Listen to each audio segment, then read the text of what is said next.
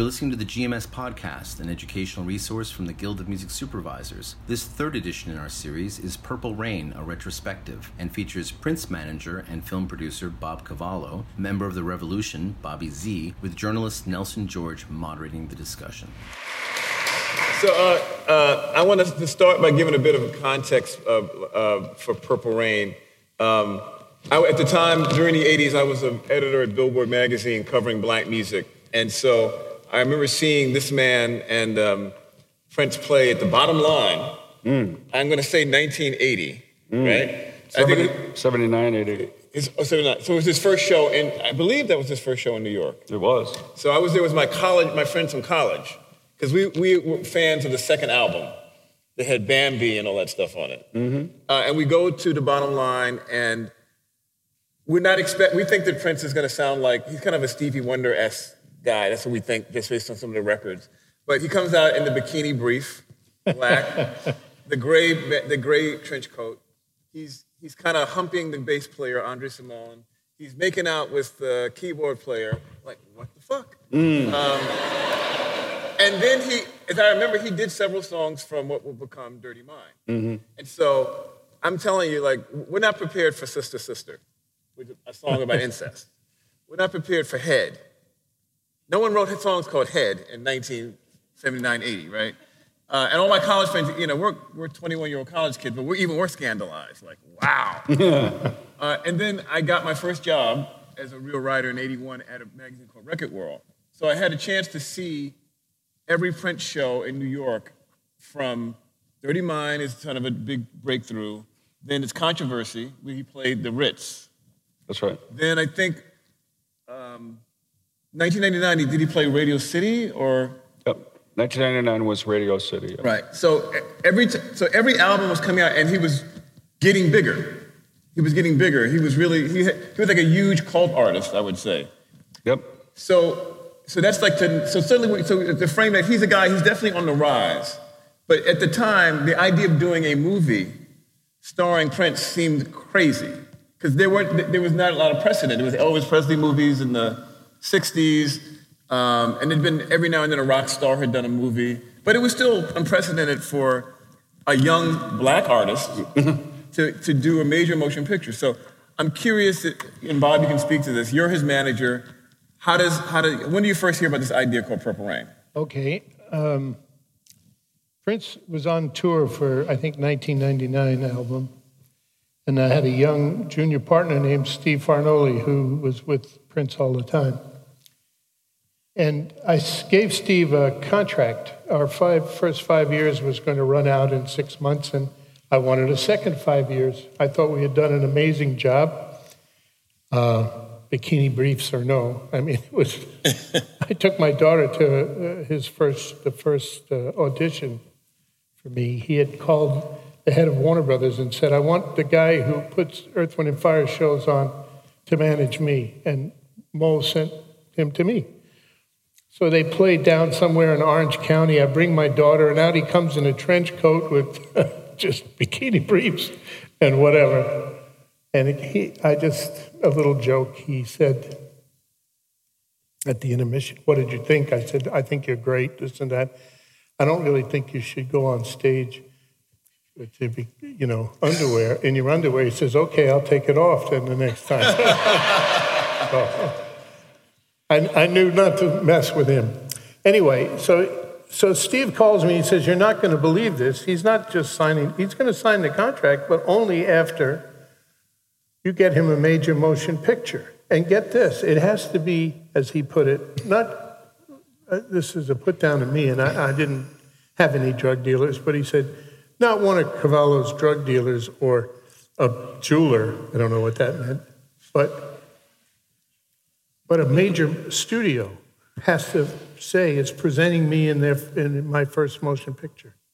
He actually wrote the line that was in the papers a year later. Anyway, I'm sitting there thinking, how the hell am I going to do this? I mean, I knew the business well enough to know that no studio was going to want to make a movie with this new kid. So we had to do it ourselves. And I went to Geffen And that didn't work out for various... Geffen, the entrepreneur music record executive. And he owned a record company at the time, and he had made that movie with, about the hookers and the college kid. Risky Business? Risky Business, with Tom Cruise. Yeah, Tom Cruise. I'm sorry, So I thought it'd be perfect for him to do this. And he didn't want to do it. He wanted to do it. He wanted me to wait another year, get Prince to be bigger, and make the movie for $1 million less than I thought we could make it.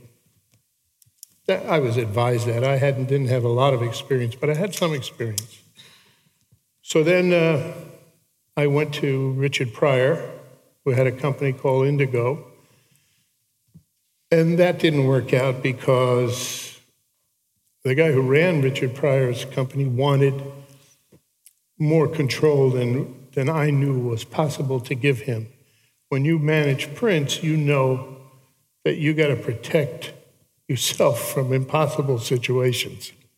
And he's not going to listen to Jim Brown, no matter how big he is. So that didn't work out.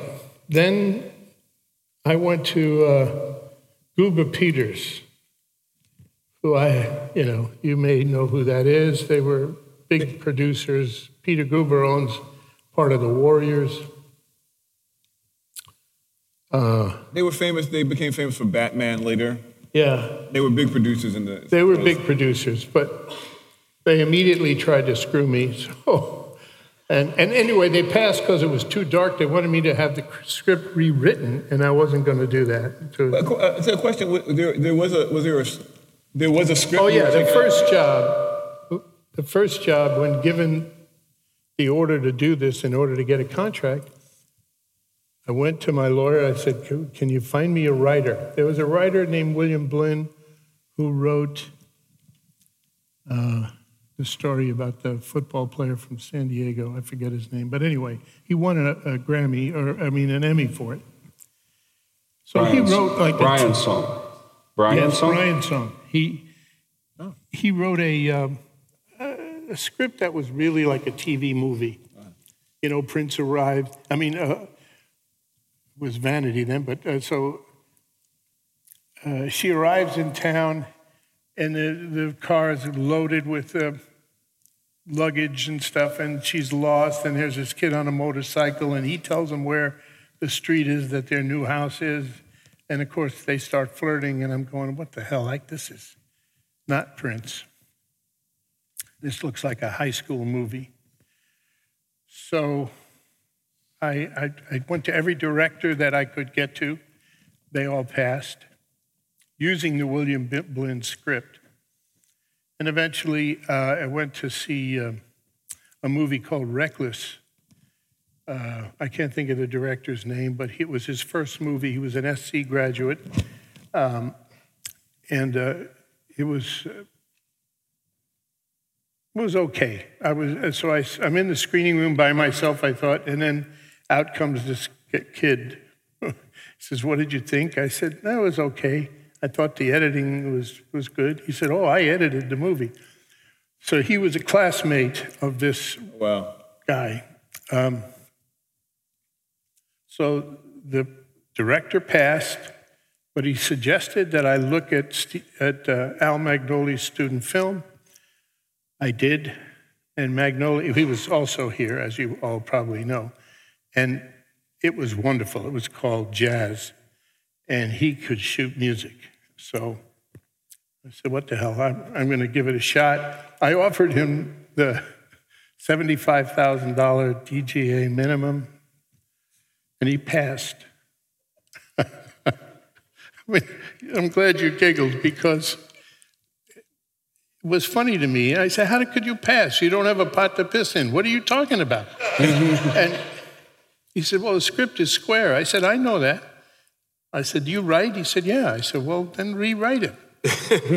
So we meet a week later, and he starts telling me about the closing scene in The Godfather, which is the baptism scene. While Michael's at the baptism, all of his enemies are being killed. He said, that's how we'll open the movie. We'll have each of the parties in Morris Day and Apollonia and whoever, and myself, all preparing for the night. But in the meantime, Prince is doing a song. I thought, well, that's a pretty brilliant opening. Introduce all the characters. So we start going, and we're using my money and Prince's money. There's no deal. I have no studio wants it, nothing. And in the 11th hour, we did a negative pickup, but I got the loan the night of the rap party. So wait a minute. So Warner Brothers wasn't involved during the making of the film? I got the loan the night of the rap party. The only thing Warner's does is guarantee the loan when they decide. So you guys shot the whole movie on your money? We shot the movie. We had run out of money. I was... Wow. You took a big risk. Yeah. Well, you see, there's a company called Film Finance, and the guy who put me into the academy... He told me that this would eventually... We'll get this, but it looks like the bank wants to wait till there's no risk whatsoever. And their job is to... They either take the film... If I get too far behind, or if I'm not overseeing the shooting of a picture of some quality, they can take the movie from us. So, which would have meant being fired by Prince. I mean, it was...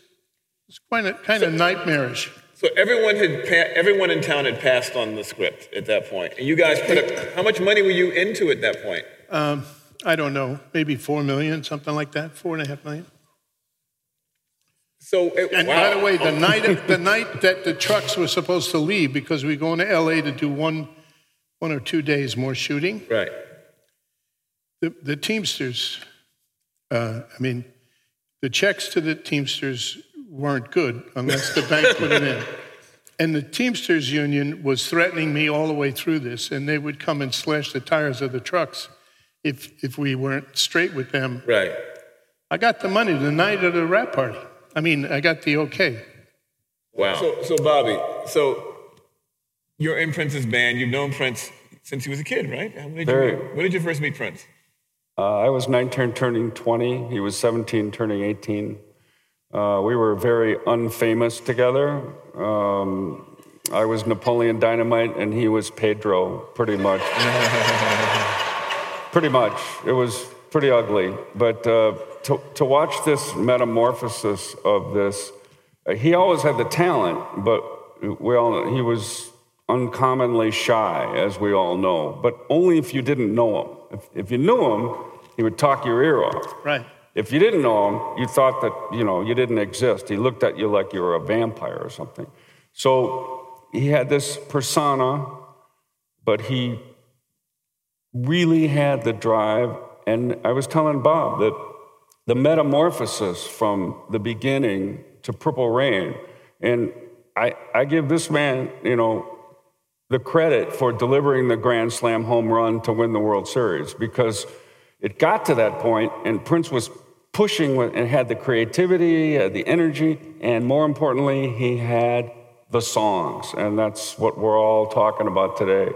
Songs are the currency of this business, and Prince was rifling them off for a while like you couldn't believe.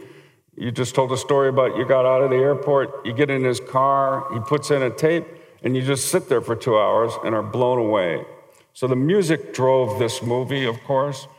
But to get it made and Prince's impatience, and you're trying to do normal course of business during the day with all these people, and they don't understand. No, it's not going to work. He won't accept that. You have to talk in Prince speak, which means like yesterday, and he's going to kill us all if we don't do this or this whole. It always felt like it was going to fall apart every day. But he was respectful to us until the Purple Rain tour, and then he began to be eaten by the thing. But up until then, he would listen. Yeah, he thank God he listened to get this movie made. But in terms of the album... Yeah, talk about the process. From all those albums, you got to understand that, and remember that Purple Rain was the sixth album of a six-album deal. So these shows you were talking about, you know, there was For You, and there was a second album, there was Dirty Mind, there was Controversy, there was 1999, and then there's Purple Rain. That's a long span of time. So Purple Rain album was slowed down because of the movie. So he had a show from 1983 that we recorded live that was the genesis of, and actually the master of, Purple Rain. So tell me about that show. So you guys did a show in Minneapolis at First Avenue. And at that point, those songs hadn't been recorded yet. No, we'd been in the warehouse. We'd been rehearsing them. The movie was, we were taking acting class and dancing class with The Time, which is a whole comedic vision, you know. And we recorded this 83 show with a mobile truck. My brother David was the engineer, David C., in the mobile truck. And we got I Would Die For You and Baby I'm a Star, Purple Rain. And Purple Rain became, you know, the actual master. So... But it also had Electric Intercourse. So later on in the album, once he met Patty Cantero or Apollonia, he was inspired to write The Beautiful One. So that was written after? That was the last song recorded because he was forced to wait. Uh-huh. It was the only time in all those albums that he had forced to wait for the movie, which made him edit, because he was just whipping in the studio, mastering, mixing, this is done. Let's put it out, you know, like he did later in life. You know, he just kept, that's what he always thought, like in the 30s, you know, they put out an album a month. Why can't I do that? You know, he just had that much music in his head and that much coming out. So with Purple Rain, he had to wait for the film and the editing and the process and for business that they were doing. And that made it the masterpiece it is, because... Oh, I wrote a better song. Oh, I fixed When Doves Cry. I'm going to take the bass off. You know, he had ideas that he just left the mixes up, and they became perfectly distilled into this fine wine that we hear today. Could you talk about, what's your favorite song on the album? Well, Purple Rain, for obvious reasons, just because it's just so uniquely the revolution, you know. But. So could you talk about how Prince... How, as a band member, the song is introduced to you and the process under which you guys learn the music from Prince? Well, he was trying to... He had a script, like you said. William Blinn had a rough script. The guy was on our tour bus. They sent William on the tour bus to observe us and write about our characters, trying to develop a story. So he was trying to write songs for the movie. So he had concepts of what he wanted to do, and we played him for... Bob and Steve, and then eventually the director, and, you know, Let's Go Crazy was, you know, people were starting to decide where they would be placed, and things started to evolve. But all Prince songs started in different ways. I was telling you, you know, sometimes they would come at you. If you were asleep, he'd record a complete master by himself overnight, and you'd come to the studio the next day going, wow. But if he wanted a certain sound, then you work on the song for 2 weeks, you know, so... Let's Go Crazy, the opening of Let's Go Crazy, which you only hear in the film, is a 12-inch. I mean, it's got all these passages. We worked on that for a long time. Computer Blue, all these songs were like 20 minutes long. Yeah. And they were edited down. So... The Computer Blue has lots of different... It becomes a different song. It's a half an hour almost with the hallway scene and everything. So, I mean, it was just the music was... But I guess my point is that by the time it got to Purple Rain, as the soundtrack for this film... He had learned all the craft from 5 albums, his whole history of making it, getting rid of old managers, eventually finding the right manager to deliver this vision that he put him on a high wire to get, and, you know, he got it. So it was like the joke is that any moment, you know, people could fall off this high wire, but Prince created a situation that was so tense and creative at the same time. There was never anything like it, right? It was just uniquely creative. I don't think... I didn't feel... I think Steve did because he was in the line of fire all the time, but I never felt like I was on the high wire. I thought I had just had the best luck possible to work with this guy, you know? And whenever he'd play me a song... Especially in those times when I'd go to Minneapolis, or sometimes he'd come and go in the conference room, kick off those boots, play me some back, like especially if there were horn arrangements and stuff. I knew what he liked. If I got off on something, some line that he in there, and it was one of his, he'd cackle And he danced, right? Just me and him in the room. He was pretty amazing and sweet. He'd take me out for a steak dinner. Oh, wait, I got to tell you one little aside.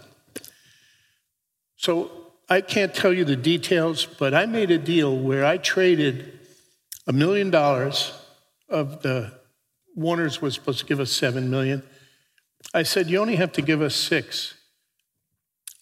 If I can just not give you any publishing, because I went to Prince's lawyer was Barbara Streisand's lawyer as well. I said, when Barbara did those records that were associated with the movies she made, right, how much did they give per record to Columbia? He said, we gave them 50 cents a record. So I offered that, and they wanted $1.35. So you know we were no, there was no. I offered, I said, how about if it's only $6 million instead of $7 million? But I get my money back as fast as Warner's does. Right. And you get 20 cents a record after $2.5 million. We sold, as you all know, I don't know, 12, 15 million, whatever the hell the number was, which meant at 50 cents he would have got 6 million. Instead, he's going to get 2 million or whatever the deal was. So I tell Prince this at dinner, and he's looking after telling me, isn't this steak kicking? And I tell him the story, and he looks up and he goes, don't brag. I saved him $4 million, or he saved us $4 million. And so, in retrospect, it seems a no-brainer that Warner Brothers Films and Warner Brothers Records would work together, in retrospect. But at the time, Warner Brothers Films wasn't. How did they finally come on this board? This was a trouble. Like, when we showed the first, they demanded to show the rough before we had filled in. So there were scene-missing slugs all through the. It was 2.5 hours long. You know that Prince movie couldn't be 2.5 hours long. So, but they wanted to see all the footage. They just demanded. We didn't have some of the comedy in and whatever. I show it, and Bob Daly and Terry Semel stand up in the screening room and turn to Mo Austin and say, you want to give me another one of your rock and roll acts to make a movie? Because they had lost money on One Trick Pony with... right, Paul Simon. Yeah. So they hated it. Mm. And Mike Ovitz, who was my personal agent, was there in the screening room, and he turned around and he yelled at those two guys, hey, if you don't want it, you'll have a check in the morning. We'll take this. Bob, I think you've got something great here. I can see when you cut this, it's going to be fantastic.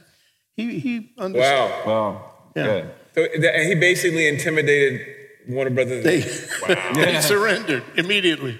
That's serious. Wow. Yeah, it took a lot of guts. There's so much detailed stuff. How long did it take? How long was the post-production process then to get it down from 2.5 hours to the film that we know? Well, it wasn't hard. Came out in July. Yeah, I don't know. I don't know how long we spent. It came out in July '84. So we shot it. You know, it was about 6 months.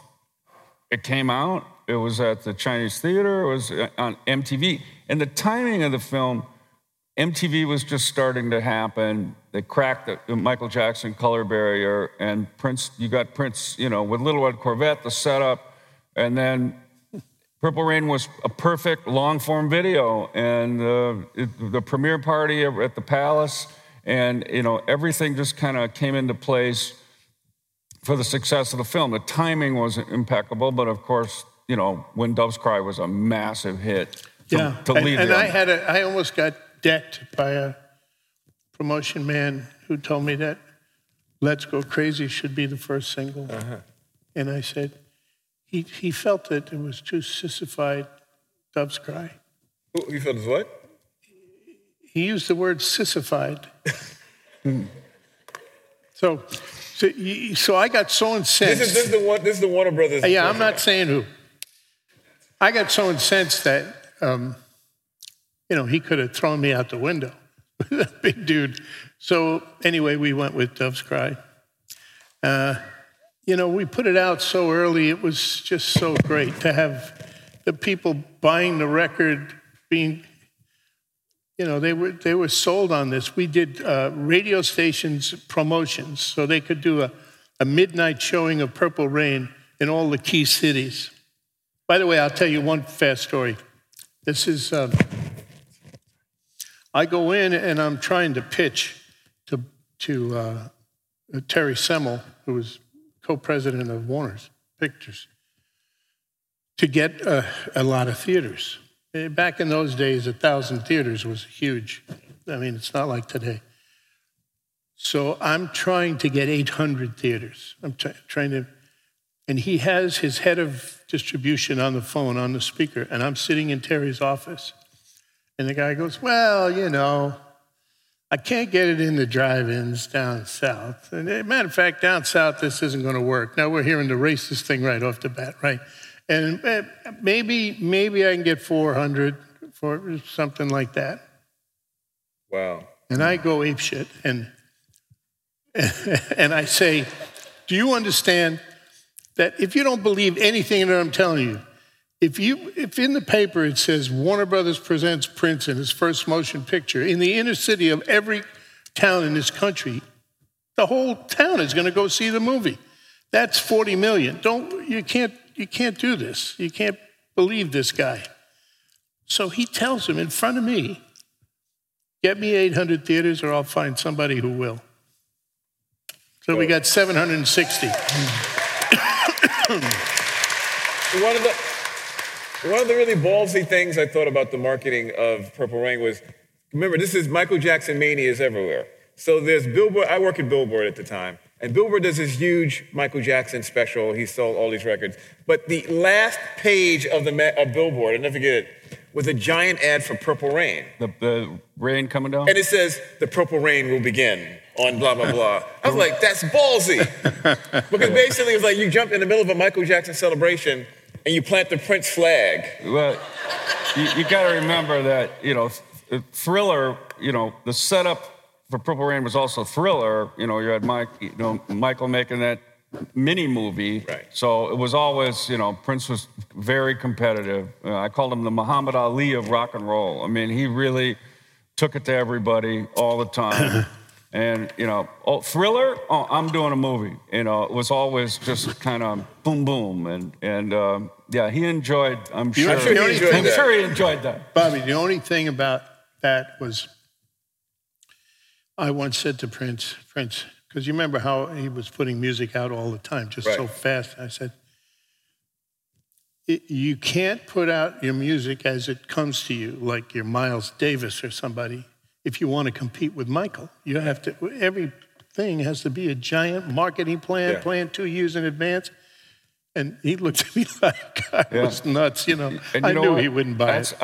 That's what I give Bob Cavallo the most credit for, was what I said before, is that, as we know now, he you know, they just put out the 26 independent albums he had in one day. You know, it's like he wanted to put out music all the time, but the marketing of a major label is slow and laborious, and it takes time to set up all this stuff, and he had no time for that.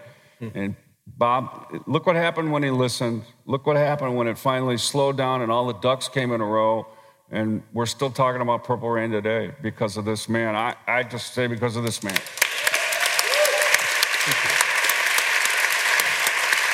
Bobby. Speaking of Prince and putting out a lot of music, I just want to, one of the interesting things about the singles on Purple Rain was that the B-sides were as good as some of the A-sides. So the B-side of Let's Go Crazy is Erotic City. The B-side of When Doves Cry is 17 Days. And these are songs that are as good as most people's. They're A-sides, believe me. So how did that whole thing happen? Let me just do a little simple math for everybody. I met him. Let's go back to that. I met him. So 78, 79, right? Let's just call it 1980, just to be even.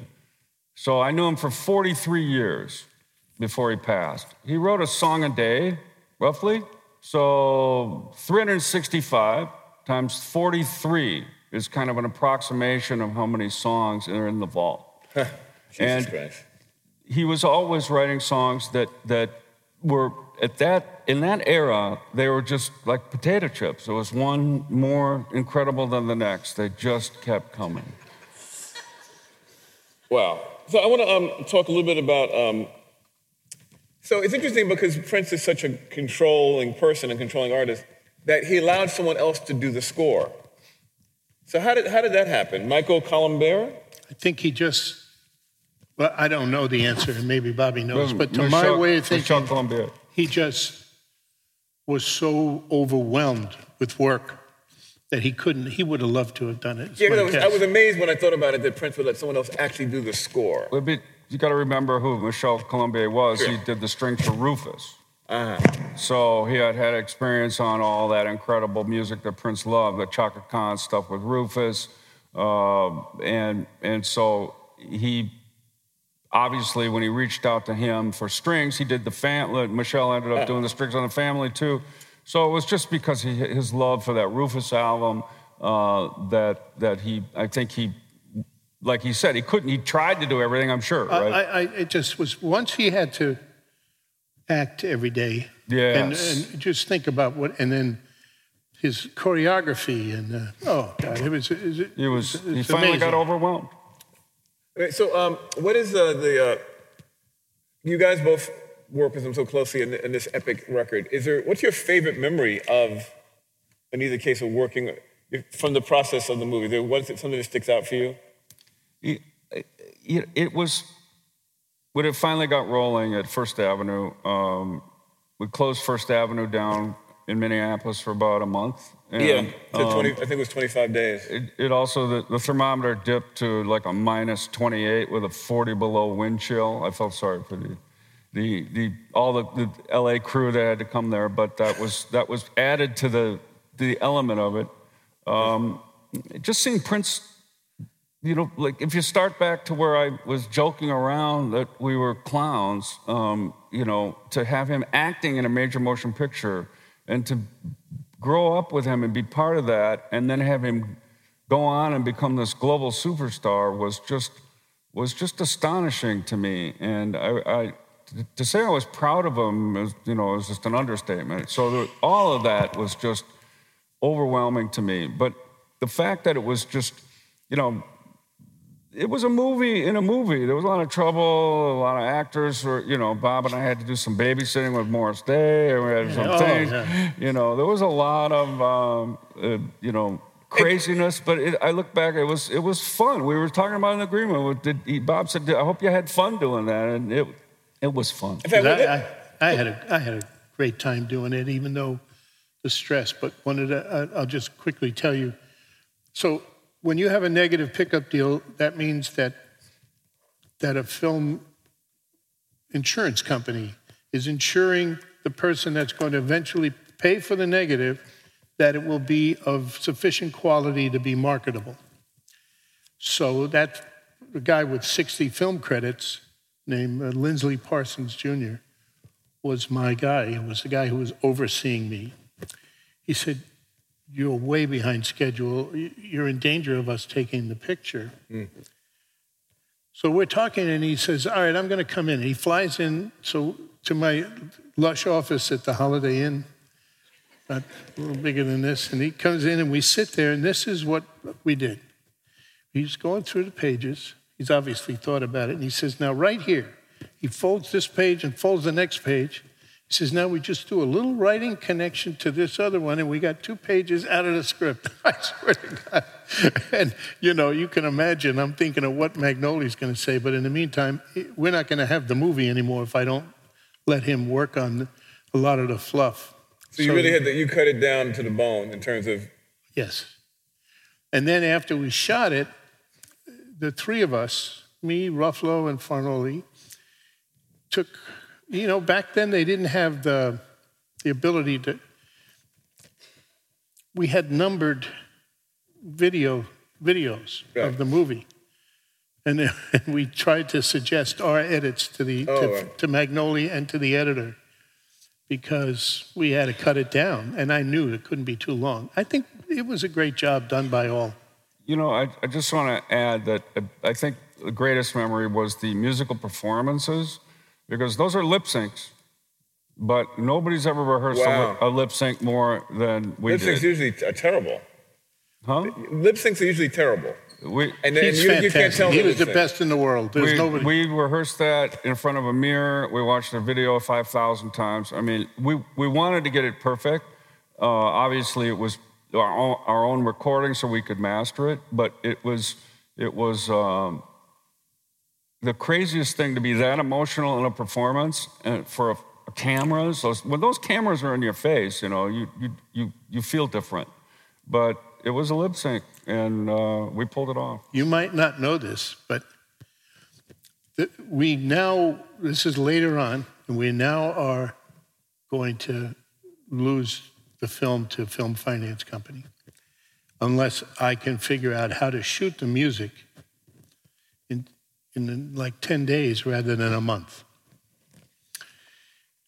So I go and I tell Prince, I work on him a little, saying, you know, Albert's going to want to take different shots of you on every take. He's going to want, 6, 10, 12 takes for each performance of yours. And I knew he exploded. No, I'll give him one or two. I said, well, we'll give him a couple. So now I go back and I say, you know, you're only going to get one or two takes, so how about we get some more camera crews? And so we end up with flying them in from Atlanta, Chicago, all over 5 camera crews, 4 and a handheld. So you shot those performances? We shot the Prince performances in 5 days. Okay, I was always curious. I Morris Day is such a big, in the Times, a big part of the movie. How was, you know, Morris and Prince had been, as I understand, they had been in the same band. He was his drummer. So how did that relationship evolve? Prince started with André Cymone, Morris Day, on the north side of Minneapolis in a band called Champagne. Also in the north side of Minneapolis was Flyte Tyme, right, which was Jimmy Jam, Terry Lewis, Alexander O'Neill. All these characters were alive and roaming the streets of Minneapolis. By the time I met him, it was after high school. If you called yourself a musician after high school back then, that was serious. My dad said, never put musician on any written form. Back then it was like a cancer. You know, it was like a terrible word. So, you know, at 19, he had left Champagne, and he brought André with him. And then I was a studio drummer at Moon Sound, where he made the demo, and I met them there. So all of a sudden, we're a trio. And so Morris and those guys were kind of left behind until he became famous enough. And then he started saying, I'm going to do another album with The Time. And then he started bringing all these. You had to bring these albums into Warner Brothers. Here's another band he wants to produce. Oh, they weren't unhappy. Yeah, I mean, they were. They were not unhappy. No, I mean, it was gold, and they didn't have to fight for it. It was just. It's just sidetracking. You know, when you're supposed to focus on his album release, here he comes with The Time. Right. So I mean, there's all for as a business, but it was a great album, and he launched a whole group. So he started rehearsing them. So he took the old Flyte Tyme, he went back and got them, he got rid of Alexander O'Neill, and put Morris Day, instead of the drums, he put him in front. It's interesting, I mean, a lot of people may not know Alexander O'Neill, but he's a great R&B singer who Jimmy Jam and Terry Lewis ended up making some incredible albums with later. So it's interesting, why do you think he made it? Because, you know, Alexander is a better singer than Morris Day. You know, there's a lot of Alex is a very upfront kind of guy. You know, Prince, you like we were talking about in the dressing room with Prince, you kind of get like one conversation to see if you can have another. So well, it all depends how the first conversation goes, and then you move on to the next one. I actually had 43 years of conversations, but they're always still kind of parables and puzzles and strange. You know, you never really got to the sentence. It was always like. Kind of guess what he's saying, but Alex just didn't fit that mold, whereas Morris was somebody he could, you know, they created this goofy Jamie Starr character where he's a, you know, a producer, and there's that one picture where they're all, you know, it was his alter ego. It was a comedy show. The whole Time thing is tongue-in-cheek. So they were so close that they were able to create this character together that became the Morris Day character. It was Prince's alter ego. If you watch that 83 video, you can see, I mean, he was, Jamie Starr was this kind of, yes, and all that kind of, you know, my water, my brass waterbed, all that stuff Morris says in the movie is just Prince with, you know, with making himself laugh and making somebody else make himself laugh with this. You know, he never wanted it, Morris. that went like, I think he probably, because he might have been ensnared with the drugs and stuff, but when after Purple Rain, we had all this success, and Prince wasn't going to make any movies connected. I said, I got a great idea for you guys. Purple Rain 2, The Further Adventures of the Time. Right. That was going to be the movie that I wanted to make. Yeah. And cut back to the nightclub, where some mob guys are in this audience, and Morris and them win the second prize, which is a month in Vegas. Right. In a lounge. And of course, my idea was they go to Vegas. Their only friends are the showgirls, but the cops and the mob, both of them are after them for various reasons, whatever. And I tell that to Morris. I say, you were going to have a monster home run. You're a star. That movie made you a star. He said, you made me a clown. Wow. Yeah. He was vicious, and then that was the end of our relationship. That goes back to the history of what I was talking about. There's a lot of stuff that happened from childhood with Prince to the point where he got the deal. Right. Out here with Warner Brothers, which was miraculous in Minneapolis in those days. I mean, there was some fertile ground being laid. There was some 60s stuff being laid. And, guys like my brother and Owen Husney, his first manager, different people had experience that got him out here. But he left a lot of stuff behind, but he'd always get back. Sonny Thompson, he did later, went back and got him later. When he got people, it was a mixed bag of emotions, as he's saying. So you're saying that basically Morris Day turned down Purple Rain 2? Oh, okay. I never heard that one. That's a revelation for me. Wow. Well, no one's ever heard it. If Prince was still around, I wouldn't even be talking about it. Morris disappointed me at the fact that he didn't understand the value of his comedic ability. Yeah.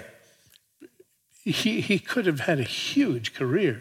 And at the time, maybe his mind was twisted a little because of whatever, substances, Is that, so let me, I mean, I know, segue. Is that the reason that Jerome Benton is in Cherry Moon and not Morris Day? Wow, okay, got some Prince news here. We have some time, we have a little time for questions from the audience, right?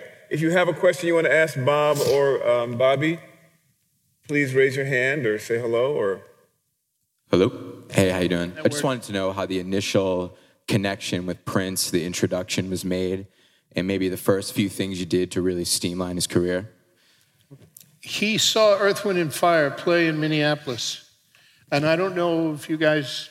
Earth, Wind & Fire in the 70s, late 70s, and they did these unbelievable shows. They were the best live show on the planet. Thank you. They really were. And I was fully, Maurice and I were like partners. Until the day he died, we were very, very close.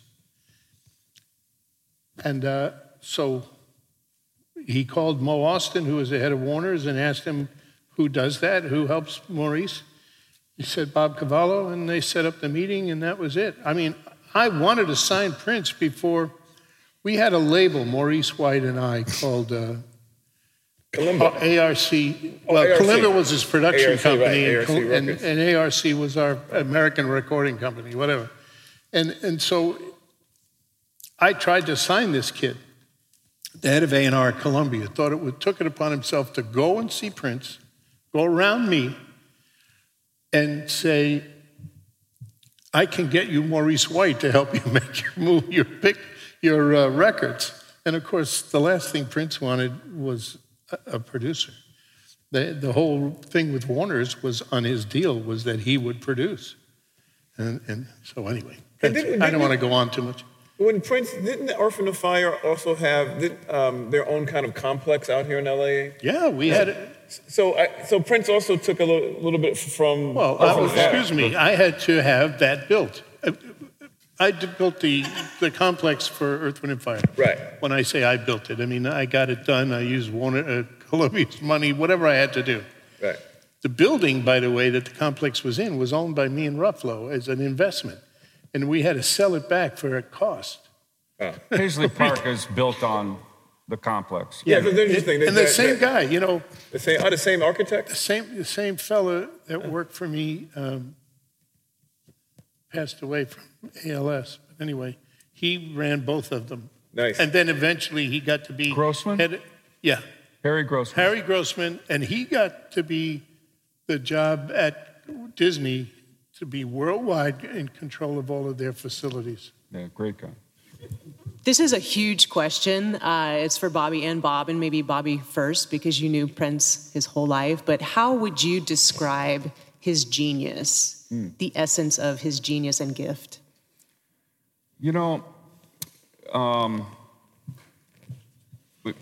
they say that people would walk in on Leonardo da Vinci, and he would be painting a picture with one hand and writing a letter with another.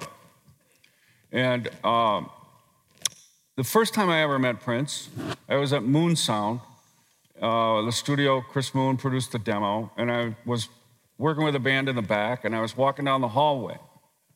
And the door of the Studio A was open. This is when you could kind of buy 4 tracks, and they weren't real studios. You could throw stuff up. But this was a fairly nice independent studio, and I walked by. And I heard this glorious vocals, which now I know are the vocals for the song Baby on the first album. And I look in there, and I see the afro, and I see the side eye that we all know now. He gives you that side eye. And I'm just being me, and I walk in, hey, how you doing? And he looks at me like, you know, Dracula or something. And I just sit down, you know, and I go, what's going on here? Play that for me. And, okay, you know. And so... he plays me Baby in its finished form. And then, of course, he immediately puts me to work. Punch me in. It's like, okay. I sit in the control, put my hand. He goes out in the drum booth, hit record. He starts putting down a drum track. And I'm like, wow, he's like stopping and starting, and what's he doing? Comes in, picks up a bass, against the drum track, and I'm just sitting there going, what is going on in here? Picks up a guitar, does the same thing. Then he does the Da Vinci. He goes to the keyboard, he takes the guitar on sustain, and he does the run, and he's singing the same line on the note. And I just like, whoa. Immediately, I was completely blown away. And the genius, to answer the question, is he's 1 in a billion. It's not like, it's Mozart. It's when you listen to Prince music, it's 4/4 and it's simple, but these songs are not really 4/4. There's stuff on the 3, and if you write it out like music, you'll see that Prince's songs are like puzzles, that more than anything else. And you had to follow these notes that appear in the 3 and the 4 and the 1, and he's got these little accents that make them listenable over and over again. He was a genius in so many ways. Sometimes I felt like he was just laughing at all of us. His genius. I can't put much on top of that other than I think he knew the psyche of, this is the least important part of this, but he knew about what young girls were thinking.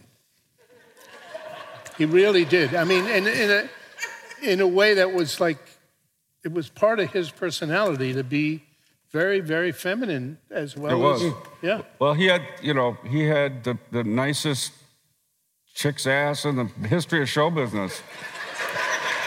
and he worked it. Those first few years, I felt like I was back in a stripper. I mean, it was, you know. No, if you saw the shows with the Bikini Brief, you saw the back of the Bikini Brief a lot. I know, sure. He wasn't afraid to show his tushy at all. Madam. So following up on the steak dinner, don't brag comment. Yeah. So Prince obviously had a very, brilliant mind, but he in addition, he had this, the concept of value of what he was, the finance value, and he obviously entrusted you. So can you just speak a little more around that? And he understood the value of his copyright, and so that's why he was very protective and... And so thank you for these wonderful stories. Thank you. I'm not sure I... The protecting his songs and the way... what we did, which, by the way, I disagreed with everything that happened after we left. He owned 100% of his songs. No publishing company. a woman in the law office did the business, and paid a salary. 1 year deals in foreign countries, mostly so his lawyer could go around and buy people, have dinner with people. But just 1 year distribution deals, small percentage, maybe 15%, 10%. So basically he owned 100% of his publishing. He owned 100% of the complex of Paisley Park with no loans. He had 200 acres subdividable to 3 houses per acre and a big mansion on there too, which he never lived in. So he had all of that. If you understand finance, to have none of that encumbered by any debt. And I did it because I saw to it that that's how it was, because he spent money like it was just water. And he'd fly girls in to shoot videos with them. I have a camera crew from Chicago because he had a thing in Friday night that he wanted to shoot this girl on Saturday. And so all that money just kept going out, but I protected his bottom line. And then when he went elsewhere, all of a sudden, some publishing company gave him a giant advance, which got a big commission to the law firm, and then, you know, he didn't own it anymore. But I don't know if that has anything to do with what you asked, because the echo is making it impossible for me to understand. That was great. Thank you. Okay. Well, we're about to wrap up. I just want to... Bob and I have never been on stage and talked about this, but there's a song that reputedly is written about us, that Prince wrote about us, that's on the Black Album, which is called Bob George. Yeah. And supposedly it's a diss record of both of us. So Bob, what do you know about that record? Because we never talked about it. Well, you know, I don't know why he did it. There was no implication of any truth to that fur coat or whatever it is I was supposed to have given some girl. Right. But he loved, let me tell you, there was a part of him, a playful part of him, and I was so serious. You know, well, when he'd relax, I could loosen up with him, but mostly I was always trying to make sure he didn't kill himself back then. And I don't mean drugs, but anyway.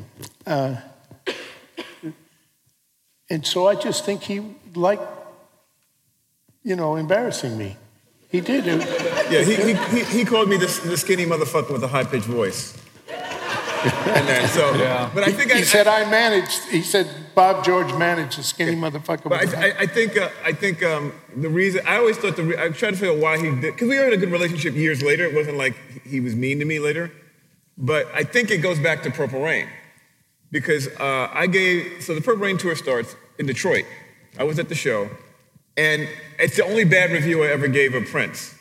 Because it's the first, I've seen him like every show, like for like 5 years in a row. It's the first show I'd seen where he wasn't free. He basically did the movie. Yeah. Mm-hmm. And I kind of critiqued that, and I don't think he liked it too much.